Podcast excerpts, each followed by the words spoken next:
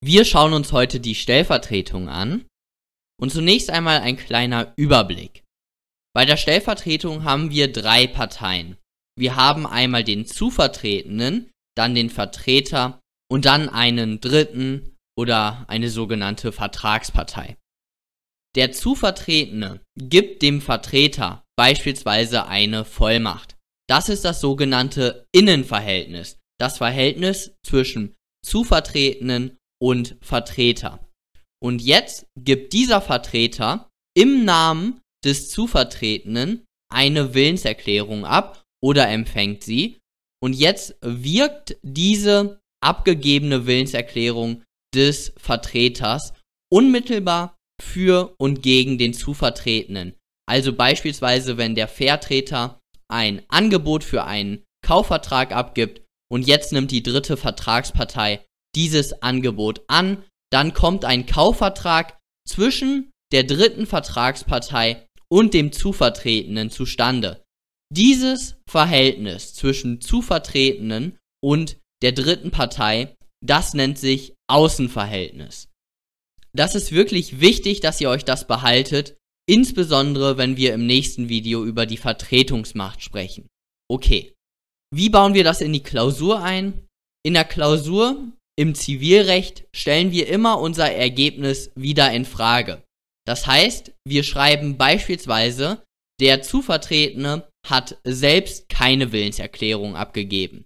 Allerdings könnte die Willenserklärung des Vertreters unmittelbar für und gegen ihn wirken, wenn die Voraussetzungen der Stellvertretung erfüllt sind.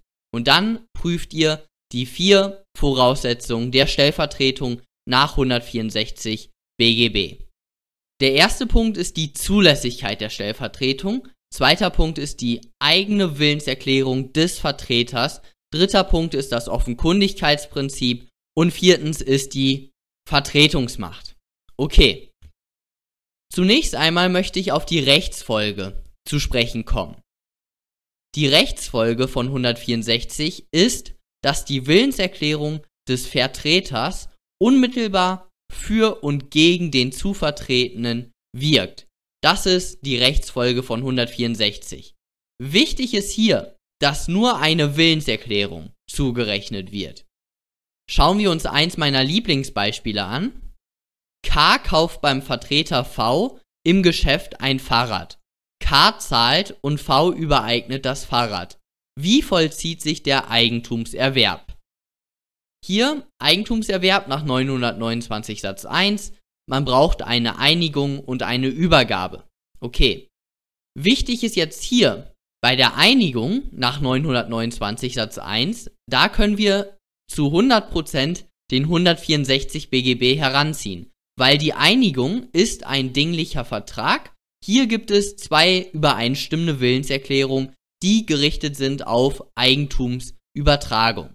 Okay. Bei der Übergabe, die ist ja auch erforderlich, da können wir nicht den 164 ranziehen. Da müssen wir nicht mit BGBAT-Sachen oder sowas kommen, weil die Übergabe ist ein Realakt. Und ein Realakt kann nach 164 Absatz 1 nicht zugerechnet werden, weil da steht drin, eine Willenserklärung wirkt unmittelbar für und gegen den zu Vertretenen. Gut, fangen wir an mit dem ersten Punkt unseres Schemas, der Zulässigkeit der Stellvertretung.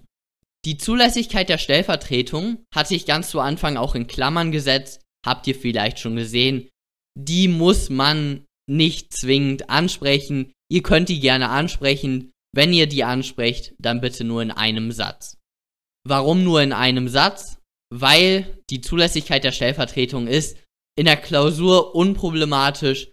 Die Stellvertretung ist bei höchstpersönlichen Rechtsgeschäften nicht zulässig, also beispielsweise der Ehe oder der Arbeitsleistung.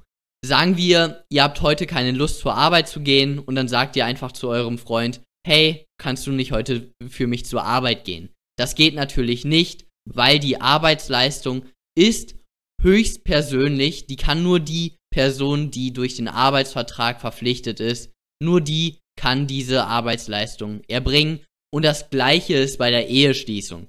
Wenn ihr heiratet, dann könnt ihr natürlich nicht sagen, oh, diese Zeremonie und so ein Quatsch, da habe ich gar keine Lust drauf.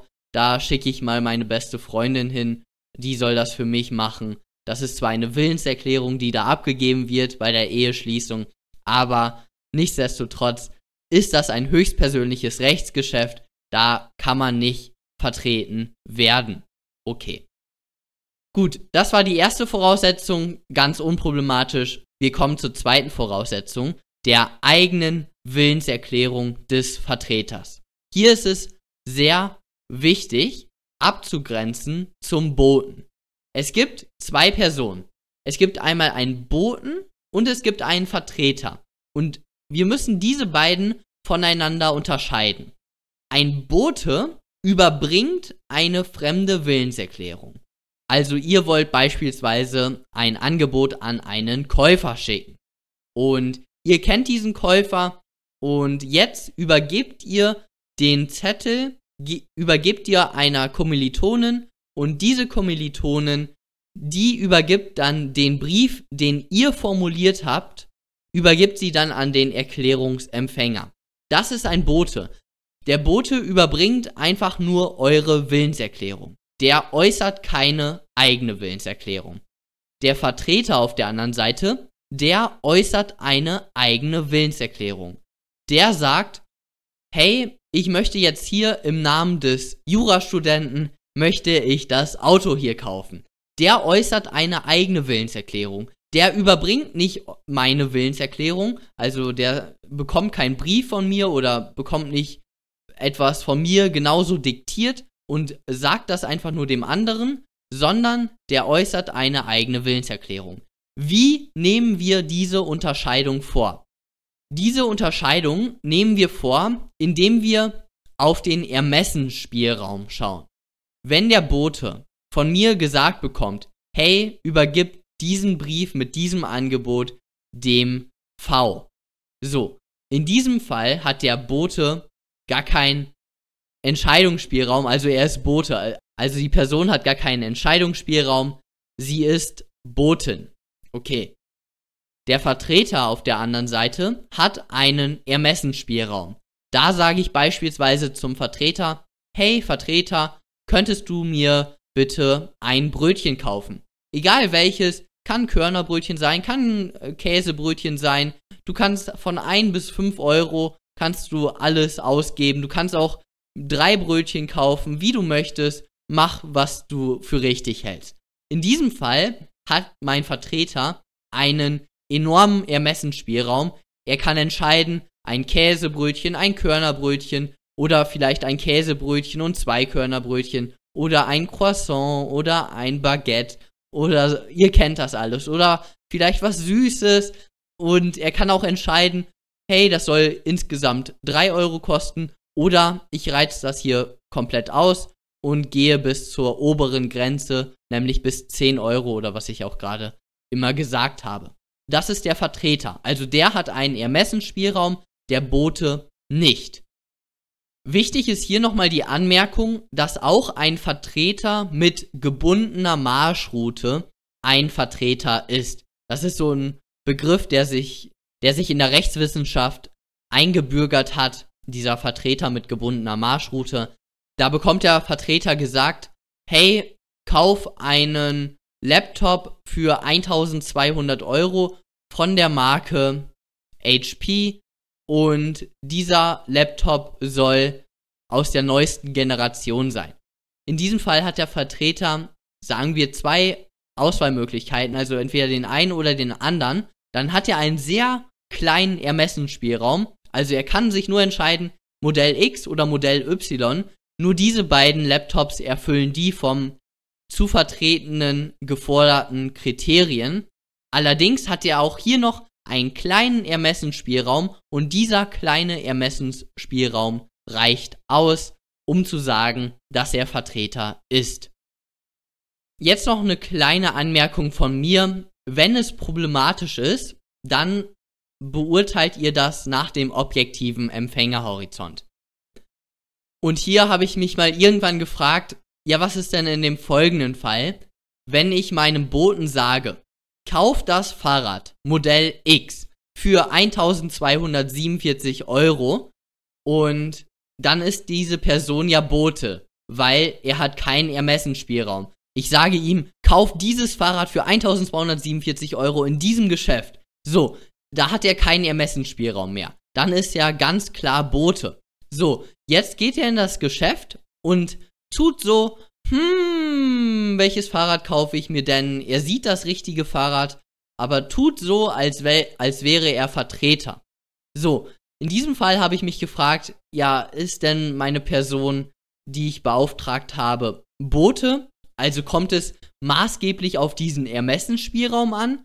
Oder kommt es auch auf was anderes an? Und das Lehrbuch sagt hier, dass es darauf ankommt, wie die Person für den Dritten erkennbar auftritt. Somit habe ich zwar eine Person losgeschickt, habe ihr genau gesagt, was, was sie tun soll. Also die Person ist Bote. Allerdings tut sie so, als wäre sie Vertreter. In diesem Fall ist meine Person dann doch Vertreter, weil der objektive Empfängerhorizont maßgeblich ist. Okay. Super. Was ist jetzt, wenn ein Bote vorliegt und kein Vertreter? Ja, wenn ein Bote vorliegt, dann fallen wir bei der ersten Voraussetzung von 164 raus. Es wird keine eigene Willenserklärung abgegeben und somit müssen wir dann die 164 nicht prüfen, sondern sagen einfach, dass der Bote meine Willenserklärung oder die Willenserklärung des Zuvertretenen überbringt und ja, im Endeffekt ist der Bote dann wie, wie halt das Kommunikationsmittel, also wie eine E-Mail oder wie eine SMS. Der ist einfach nur der Überbringer. Das macht keinen Unterschied, ob ich der Person meine Willenserklärung per E-Mail, per Telefon, per SMS oder mit einem Boten überbringe, dann kommt direkt einfach nur ein Vertrag zwischen mir und der Person zustande. Es gibt keinen Vertreter. Jetzt muss ich noch eben kurz einen kleinen Spruch erwähnen. Ist das Kindlein noch so klein, kann es doch schon Bote sein. Irgendwie so ist der Spruch. Das bedeutet, selbst ein geschäftsunfähiges Kind kann Bote sein.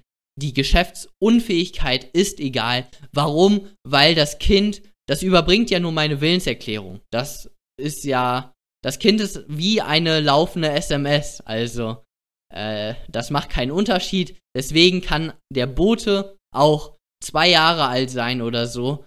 Das ist alles egal.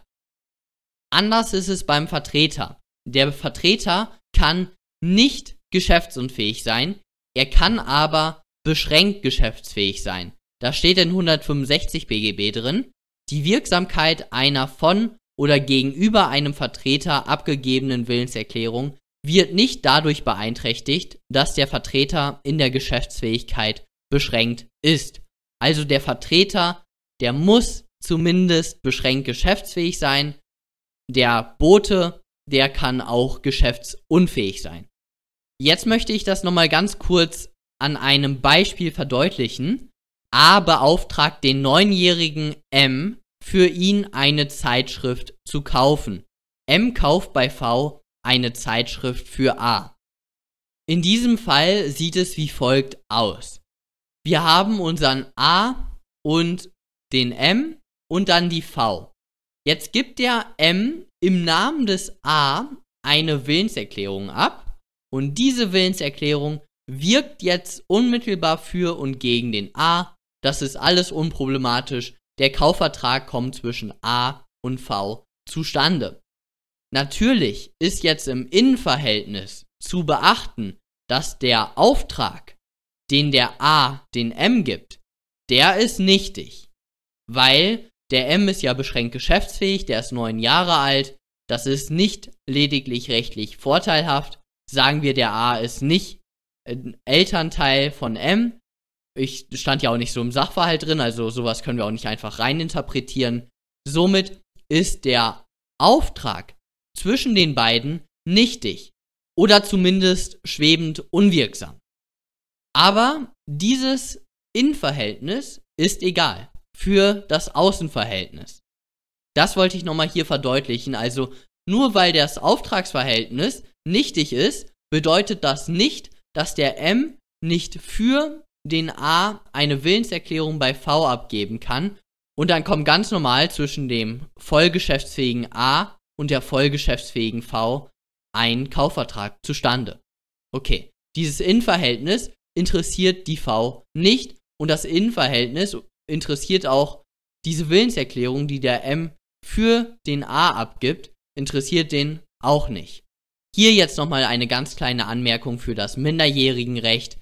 Der 165 BGB, der sagt, ein Vertreter kann auch beschränkt geschäftsfähig sein, der zeigt, dass 107 BGB auch rechtlich neutrale Geschäfte umfasst. Okay. Jetzt haben wir gesehen, ein Vertreter und ein Bote unterscheiden sich dahingehend, dass der Vertreter einen Ermessensspielraum hat und der Bote hat keinen Ermessensspielraum, er überbringt nur eine fremde Willenserklärung. In diesem Zusammenhang möchte ich jetzt noch ganz kurz auf den 164 Absatz 3 zu sprechen kommen. Die Vorschriften des Absatzes 1 finden entsprechende Anwendung, wenn eine gegenüber einem anderen abzugebende Willenserklärung dessen Vertreter gegenüber erfolgt. Das ist die sogenannte passive Stellvertretung. Und die Stellvertretung, die wir behandelt haben im Absatz 1, das ist die sogenannte aktive Stellvertretung. Bei der aktiven Stellvertretung, da gibt der Vertreter eine eigene Willenserklärung ab. Bei der passiven Stellvertretung, da bekommt der Vertreter eine Willenserklärung. Und da finden die Vorschriften des Absatzes 1 entsprechende Anwendung.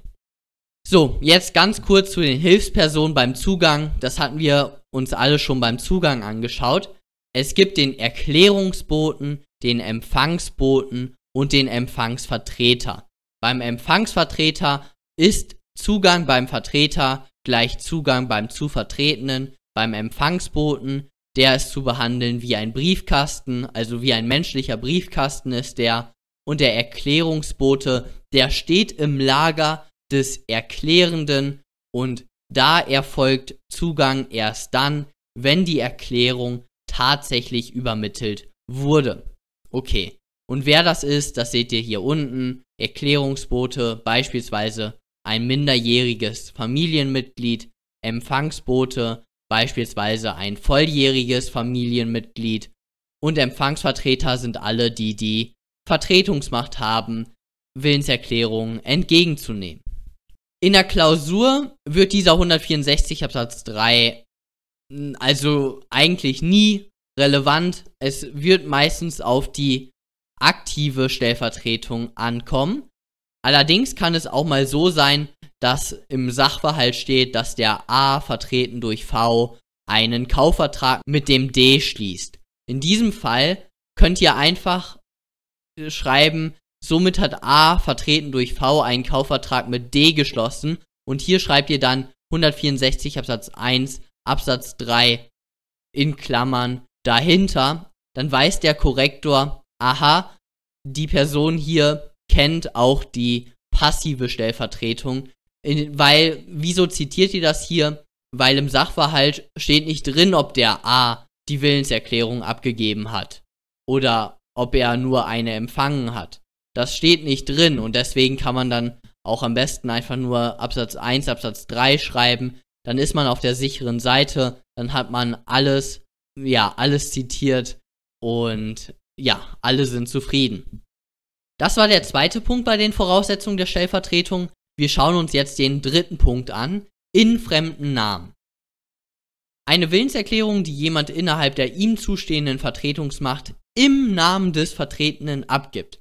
Diese Voraussetzung ist das sogenannte Offenkundigkeitsprinzip.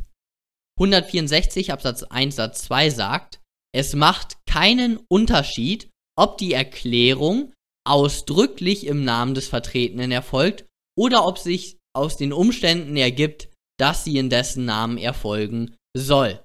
Okay. Das heißt, das Gesetz sagt hier, man muss im fremden Namen handeln, Und dieses, dass man in fremden Namen handelt, muss entweder ausdrücklich gesagt werden oder aus den Umständen klar werden, damit eine Stellvertretung vorliegt. Und das sind die beiden Alternativen, die es hier gibt. Im Rahmen des Offenkundigkeitsprinzips muss der Vertreter dem Dritten zu verstehen geben, dass seine Willenserklärung im fremden Namen erfolgte, er also für den Vertretenen handelte. Genau. Und zweiter Punkt, bei der passiven Stellvertretung, also wenn es um den Empfang einer Willenserklärung geht, da muss aus der Willenserklärung des Dritten hervorgehen, dass er mit dem Zuvertretenen kontrahieren möchte und nicht mit dem Vertreter. Das ist nicht so kompliziert. Wir kommen zu einer sehr wichtigen Auslegungsregel, dem unternehmensbezogenen Geschäft. Wobei ich muss sagen, eigentlich ist die nicht so wichtig, aber ja. Okay, wir schauen uns das an. Wie ich gerade schon gesagt habe, ist das eine Auslegungsregel. Und diese Auslegungsregel besagt, bei einem unternehmensbezogenen Geschäft geht der Wille der Beteiligten nach der vom Senat in ständiger Rechtsprechung angewandten Auslegungsregel im Zweifel dahin, dass der Inhaber des Unternehmens Vertragspartei wird und nicht der für das Unternehmen Handelnde. Okay, also hier seht ihr das aus dem BGH-Urteil. Im Zweifel, wenn ein gewisser Unternehmensbezug vorliegt, dann geht die Willenserklärung im Zweifel dahin, dass das Unternehmen Vertragspartei wird und nicht der Vertreter. K geht zum Auto, K geht zum Autohaus, dort stehen 400 Autos. Er sieht dort den V. V und K schließen einen Kaufvertrag über den Porsche 911. Gibt es hier einen Unternehmensbezug? Ja, natürlich. Hier sind die wahrscheinlich auch in Geschäftsräume gegangen. Man sieht an den 400 Autos, ja, das gehört wahrscheinlich nicht alles dem V, sondern das gehört einem Unternehmen. Und zuletzt die Art der Leistung. Hier geht es um ein Auto für über 100.000 Euro. Und das spricht auch dafür, dass der, dass hier ein Unternehmensbezug vorliegt und daher, dass im Zweifel das Unternehmen Vertragspartei werden soll und nicht der V. Okay. In der Klausur, deswegen, ich habe wahrscheinlich, mein erster Satz zu dieser Folie war ja, dass das eine wichtige Auslegungsregel ist. Ich würde aber sagen, dass man normalerweise mit dem 164 Absatz 1 Satz 2 auskommt in der Klausur. Also, dass es sich aus den Umständen ergibt, dass hier in fremden Namen gehandelt wird. Allerdings könnt ihr in der Klausur dann immer noch formulieren, und das würde ich euch ans Herz legen, dass ihr dann schreibt, ja, hier ergibt sich aus den Umständen, dass die V in fremden Namen handelte. 164 Absatz 1 Satz 2. Hilfsweise kann die Auslegungsregel des unternehmensbezogenen Geschäfts herangezogen werden, die besagt, dass wenn ein gewisser Unternehmensbezug besteht, dass in diesem Fall im Zweifel das Unternehmen Vertragspartei werden soll. Irgendwie so ein, zwei Sätze, dann habt ihr, also dann geht ihr natürlich für die zweistellige Punktzahl, aber wir wollen natürlich hier die bestmöglichen Noten schreiben. Dementsprechend, das kann ich euch wirklich hier ans Herz legen, dass ihr dann sagt, ja, hier 164 Absatz 1, Satz 2, ein bisschen argumentieren, ja, die hat das Poloshirt mit Aldi drauf, ja, die Person geht hier in, den, äh, in ein Geschäft rein, wo Aldi ganz fett drüber steht. Und äh, deswegen aus, aus den Umständen ergibt sich hier schon, dass die V, dass die V in fremden Namen handelt, hilfsweise aber unternehmensbezogenes Geschäft. Das ist eine Auslegungsregel und die kann uns hier auch noch helfen. Okay. Jetzt komme ich zu der einen Ausnahme. Es gibt eine Ausnahme von dem Offenkundigkeitsprinzip und das ist das Geschäft für den, den es angeht. Hier wird die Voraussetzung in fremden Namen teleologisch reduziert. Das ist eine teleologische Reduktion, da wir, wir kommen darauf, warum das hier teleologisch reduziert wird. Das heißt, wenn ein Geschäft für den, den es angeht, vorliegt, muss der Vertreter nicht zu erkennen geben, dass er für einen anderen handelt, weder ausdrücklich noch aus den Umständen. Beispiel.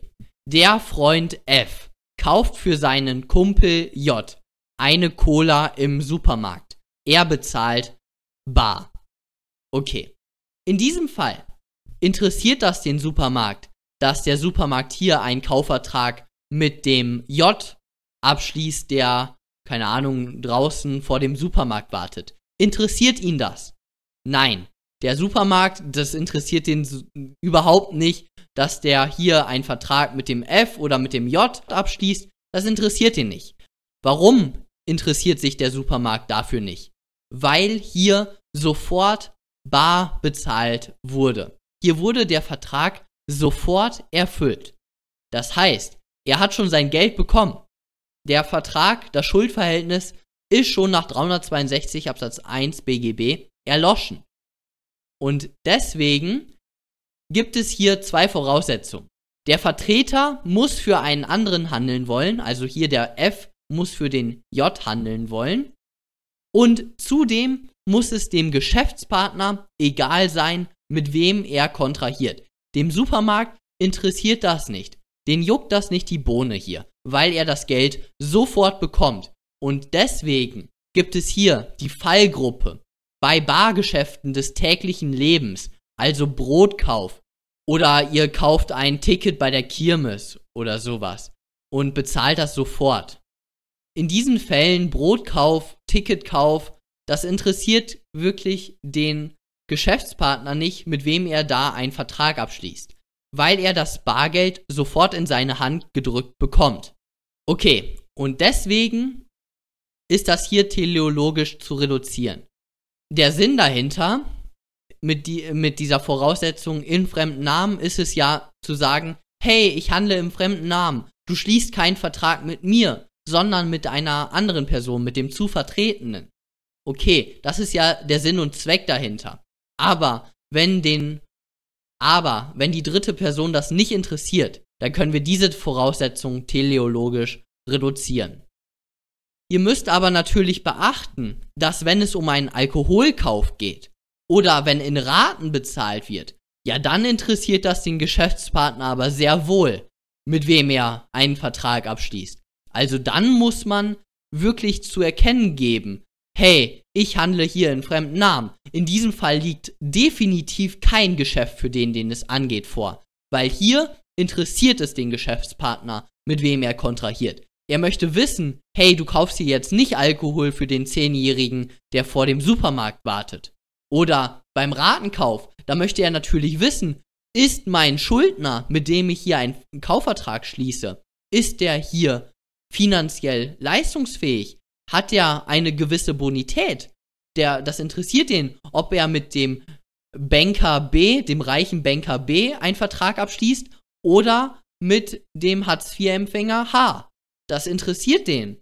Und beim Ratenkauf definitiv. Und deswegen muss man hier wirklich aufpassen. Ratenkauf, Alkoholkauf, andere Sachen, da kein Geschäft für den, den es angeht. Da muss man Offenkundigkeitsprinzip, da muss man zu erkennen geben, dass man für einen anderen handelt. Jetzt noch ganz kurz eine ganz komische Fallgruppe, offenes Geschäft für den, den es angeht. Der Vertreter sagt, ich handle für jemanden anderes, aber ich sage dir nicht für wen kon konkret. Das sind so diese komischen Fälle, wo jemand Bilder ersteigert in so einer Auktion. Zumindest äh, ist das immer in den Sachverhalten in der, im Tutorium oder sowas so. Da wird das Millionen-Euro-Bild wird da versteigert und dann möchte der Käufer aber anonym bleiben.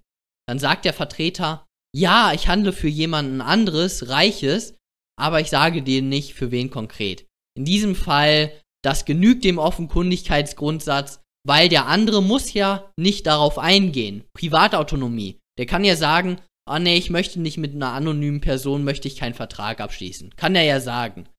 Wenn er dann aber einen Vertrag schließt und dann wissen will, mit wem er einen Vertrag abgeschlossen hat, und dann sagt der Vertreter ihm nicht, mit wem er einen Vertrag geschlossen hat, ja dann müssen wir die Haftung nach 179 analog ranziehen. Ja, habt ihr mal gehört hier, kommt nicht in der Klausur vor. Und wir kommen zur letzten Fallgruppe, oder nicht Fallgruppe, sondern, sondern zum letzten Punkt, den wir hier beim, bei der Voraussetzung in fremden Namen wissen müssen. Das ist einmal das Handeln unter fremden Namen und das Handeln unter falschem Namen. Bei dem Handeln unter falschem Namen, das ist eine sogenannte Namenstäuschung. Der Handelnde will das Geschäft für sich selbst abschließen und der Erklärungsempfänger versteht ihn auch so. Also beispielsweise kommt dann Eminem, kommt dann ins Hotel und sagt, hey, ich bin Eminem, ich möchte ein äh, Zimmer hier buchen. So, dann muss er nicht seinen wahren Namen eingeben. Äh, Marshall ist es, ne? Ja, ich glaube ja. Marshall. Da muss er nicht seinen wahren Namen sagen, Marshall, sondern er kann einfach Eminem sagen und der Erklärungsempfänger, der weiß, aha, Eminem, das ist hier ja auch die handelnde Person und dann ist alles unproblematisch, dann kommt ein Vertrag zwischen Eminem, der Person und dem Hotel zustande, alles unproblematisch. Das gleiche hier, der eBay-Verkäufer, der in Wirklichkeit Lukas heißt, der heißt auf eBay Hans Peter, der hat jetzt ein Angebot reingestellt, unser Lukas, und der Käufer sieht nur Hans Peter, weil das sein Nutzername ist, der sieht Hans Peter und schließt dann einen Vertrag mit Hans Peter, aber hinter diesem Nutzername steht die natürliche Person Lukas. Genau, dann liegt ein Eigengeschäft des Handelnden vor, alles unproblematisch. Dann kommen wir zum Handeln unter fremden Namen. Das ist die sogenannte Identitätstäuschung. Hier kommt es dem Erklärungsempfänger darauf an, dass er mit dem wirklichen Namensträger einen Vertrag abschließt. Also, Max ruft beim Fotografen an. Er hat keine Lust zu sagen, dass er für Tom handelt und sagt daher, dass er Tom sei und schließt einen Vertrag über 2000 Euro ab. Also, der sagt einfach, ich bin Tom und schließe jetzt hier einen Vertrag mit dir ab. In diesem Fall kommt es dem Fotografen aber womöglich darauf an, mit wem er einen Vertrag schließt.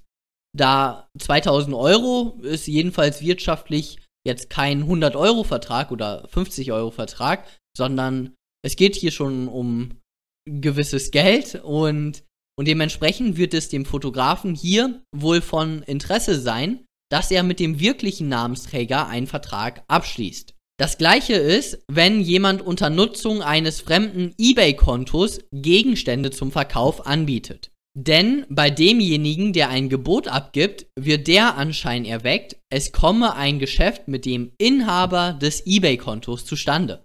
Also, sagen wir mal, ich möchte kein eBay-Konto eröffnen und ihr habt ein eBay-Konto. Jetzt sind wir befreundet und ihr gebt mir eure Nutzer, euer Nutzernamen und euer Passwort. So, jetzt logge ich mich ein bei eurem eBay-Account und stelle hier meinen Kopfhörer zum Verkauf bei eBay. In diesem Fall, wenn jetzt jemand ein Gebot abgibt, dann möchte er natürlich einen Vertrag abschließen mit der Person, die den Nutzernamen hat. Also sagen wir, ihr heißt auf eBay Gänseblümchen 123. So, dann möchte der natürlich mit der mit euch einen Vertrag abschließen und nicht mit mir. Ich habe ich habe mich ja einfach nur mal so bei euch eingeloggt, damit ich was einstellen kann, aber für den anderen sieht es so aus, wird der Anschein erweckt, als komme ein Geschäft mit dem Inhaber des eBay-Kontos zustande. Also dem kommt es auch darauf an, dass er mit dem wirklichen, mit der wirklichen Person hier einen Vertrag abschließt. Das ist, mein letztes Beispiel war natürlich jetzt auch ein, äh, ein gemischtes Beispiel von unter falschem Namen und unter fremden Namen. In diesem Fall bei unterfremden Namen wird kein Eigengeschäft des Handelnden abgeschlossen, sondern es gelten die Regeln über die Vertretung ohne Vertretungsmacht analog, also die 177 fortfolgende analog. Genau, weil eine planwidrige Regelungslücke gegeben ist. Genau dieser Fall ist nicht im Gesetz geregelt. Und eine vergleichbare Interessenlage liegt auch vor. Warum? Weil hier der Max, der gibt sich einfach für Tom ab. Äh, für, für Tom aus. Und der hat gar keine Vertretungsmacht vom Tom. Der gibt, der sagt einfach, ja, ich bin Tom und hier, ich schließe mal einen Vertrag ab äh, für den Tom. Also hier seht ihr die vergleichbare Interessenlage. Das ist wirklich identisch wie die 177 fortfolgende. Und deswegen wenden wir hier die 177 fortfolgende analog an. Was ist, wenn der Vertreter nicht zu erkennen gibt, dass er in fremden Namen handelt? Das ist die Frage, die diese Folie hier beantworten soll. Und hier können wir dann einen Superparagraphen heranziehen, den 164 Absatz 2. Tritt der Wille, in fremden Namen zu handeln, nicht erkennbar hervor, so kommt der Mangel des Willens, im eigenen Namen zu handeln, nicht in Betracht. Also sehr abstrakt formuliert und ist natürlich, ja, also wenn man weiß, was das bedeutet, kann man das super hier rauslesen. Wenn man aber nicht weiß, was das bedeutet, dann hört sich das ja wie chinesisch an und deswegen wurde dieser Satz auch schon häufig in Zeitungen oder so ja abgedruckt, um zu zeigen, wie kompliziert das BGB oder das Recht ist. Schauen wir uns das an. Tritt der Wille in fremden Namen zu handeln nicht erkennbar hervor. Okay, also was ist, wenn er nicht sagt, hey, ich handle hier im fremden Namen? Oder wenn es nicht aus den Umständen erkennbar wird.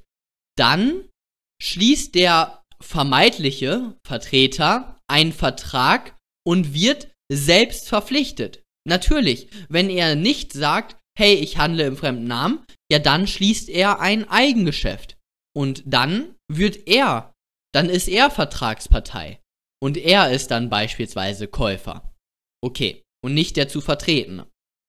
Zweiter Punkt, und das war hier der letzte Teil von dem 164 Absatz 2. Eine Anfechtung nach den 119 fortfolgende ist in diesem Fall nicht möglich. Also er kann nicht sagen, hey, ich habe mich geirrt. Ich dachte, ich würde eine Willenserklärung für den zu Vertretenen abgeben, habe aber objektiv etwas anderes erklärt. Also das subjektiv Gewollte und das objektiv Erklärte fallen unbewusst auseinander. Das geht hier nicht. Er kann nicht anfechten. Das sagt der 164 Absatz 2 hier. So kommt der Mangel des Willens, im eigenen Namen zu handeln, nicht in Betracht. Das ist die Willensmängellehre. Das sind die 116 fortfolgende BGB, die hier bei den Willensmängeln relevant sind. Und die kommen hier nicht in Betracht. Man kann nicht anfechten, obwohl der vermeintliche Vertreter subjektiv etwas anderes gewollt hat, als er objektiv erklärt hat. Beispiel. A möchte für seinen Freund einen Laptop für die Uni kaufen. Im Geschäft nimmt er einen Laptop und legt diesen auf die Kasse und zahlt dann mit Kreditkarte. In diesem Fall, ja, sagt er nichts und er, er hat natürlich auch nicht auf dem T-Shirt stehen oder so. Und selbst wenn er es auf dem T-Shirt stehen haben würde, äh, würde ich bezweifeln, dass hier das Offenkundigkeitsprinzip gewahrt ist, weil der Typ an der Kasse, der schaut natürlich nicht darauf, was auf dem T-Shirt steht. Und selbst wenn, dann interessiert ihn nicht, was auf dem T-Shirt steht. Also, hier hat er nicht zu erkennen gegeben, dass er in fremden Namen handelt. Somit schließt er A hier selbst einen Kaufvertrag über den Laptop. Er ist selbst verpflichtet, den Kaufpreis zu entrichten. Und genau. Hier nochmal eine ganz kleine Anmerkung. Ihr könntet ja jetzt gut aufgepasst haben und denken, ja, warum ist denn hier nicht ein Geschäft für den, den es angeht? Und hier habe ich das extra so gemacht, dass der A mit Kreditkarte zahlt. Und wenn man mit Kreditkarte zahlt, dann tritt keine sofortige Erfüllung ein, nach 362 Absatz 1. Dementsprechend interessiert es hier den Mediamarkt, mit wem er kontrahiert, insbesondere finanzielle Leistungsfähigkeit, Bonität und so weiter. Das interessiert ihn hier und deswegen liegt hier kein Geschäft für den, den es angeht, vor. weil Kreditkarte ist keine sofortige Erfüllung. Dieser 164 Absatz 2 ist ein bisschen ähnlich wie der 116. Man behält sich insgeheim vor, dass man für einen anderen handelt, hat das aber nicht ja zu erkennen gegeben und dann sagt der 164 Absatz 2 ähnlich wie der 116 BGB, ja, das ist egal, du bist trotzdem gebunden. Und der 116 sagt, die Willenserklärung bleibt wirksam und der 164 Absatz 2 sagt, ja, du wirst selbst verpflichtet und kannst nicht anfechten oder andere Willensmängel geltend machen. Super, jetzt haben wir alle drei Voraussetzungen fertig. Jetzt noch die vierte Voraussetzung mit Vertretungsmacht. Und keine Sorge, ihr seht auch schon, dass das Video sich dem Ende zune äh, zuneigt. Mit Vertretungsmacht werde ich ausführlich weiteren Video besprechen. Meine Stimme ist auch schon, äh, ja, hörte sich auch schon mal besser an. Jedenfalls mit Vertretungsmacht, da möchte ich nur mal kurz ein, zwei Sachen anschneiden hier. Der Vertreter muss innerhalb der Vertretungsmacht gehandelt haben. Hier gibt es drei Möglichkeiten. Einmal gibt es die Möglichkeit, dass der Vertreter durch Gesetz Vertretungsmacht verliehen bekommen hat. Beispiel, die Eltern für ihre Kinder. Da sagt das Gesetz, hey, das Kind ist noch nicht volljährig, die Eltern sind Vertreter des Kindes und genau, das erfüllt natürlich eine gewisse Schutzfunktion. Super. Dann zweiter Fall, rechtsgeschäftlich.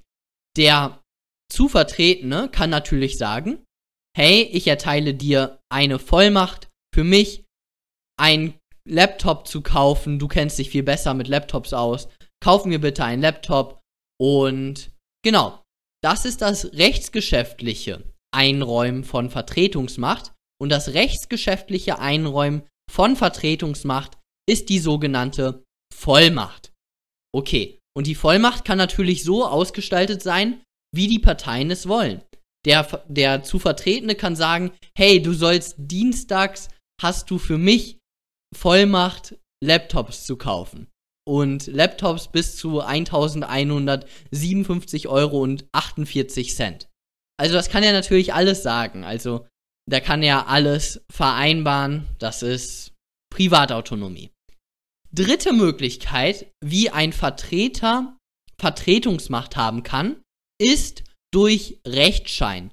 Da, da, da schaut es für den Rechtsverkehr so aus, als sei die Person Vertreter und sei befugt, Geschäfte vorzunehmen.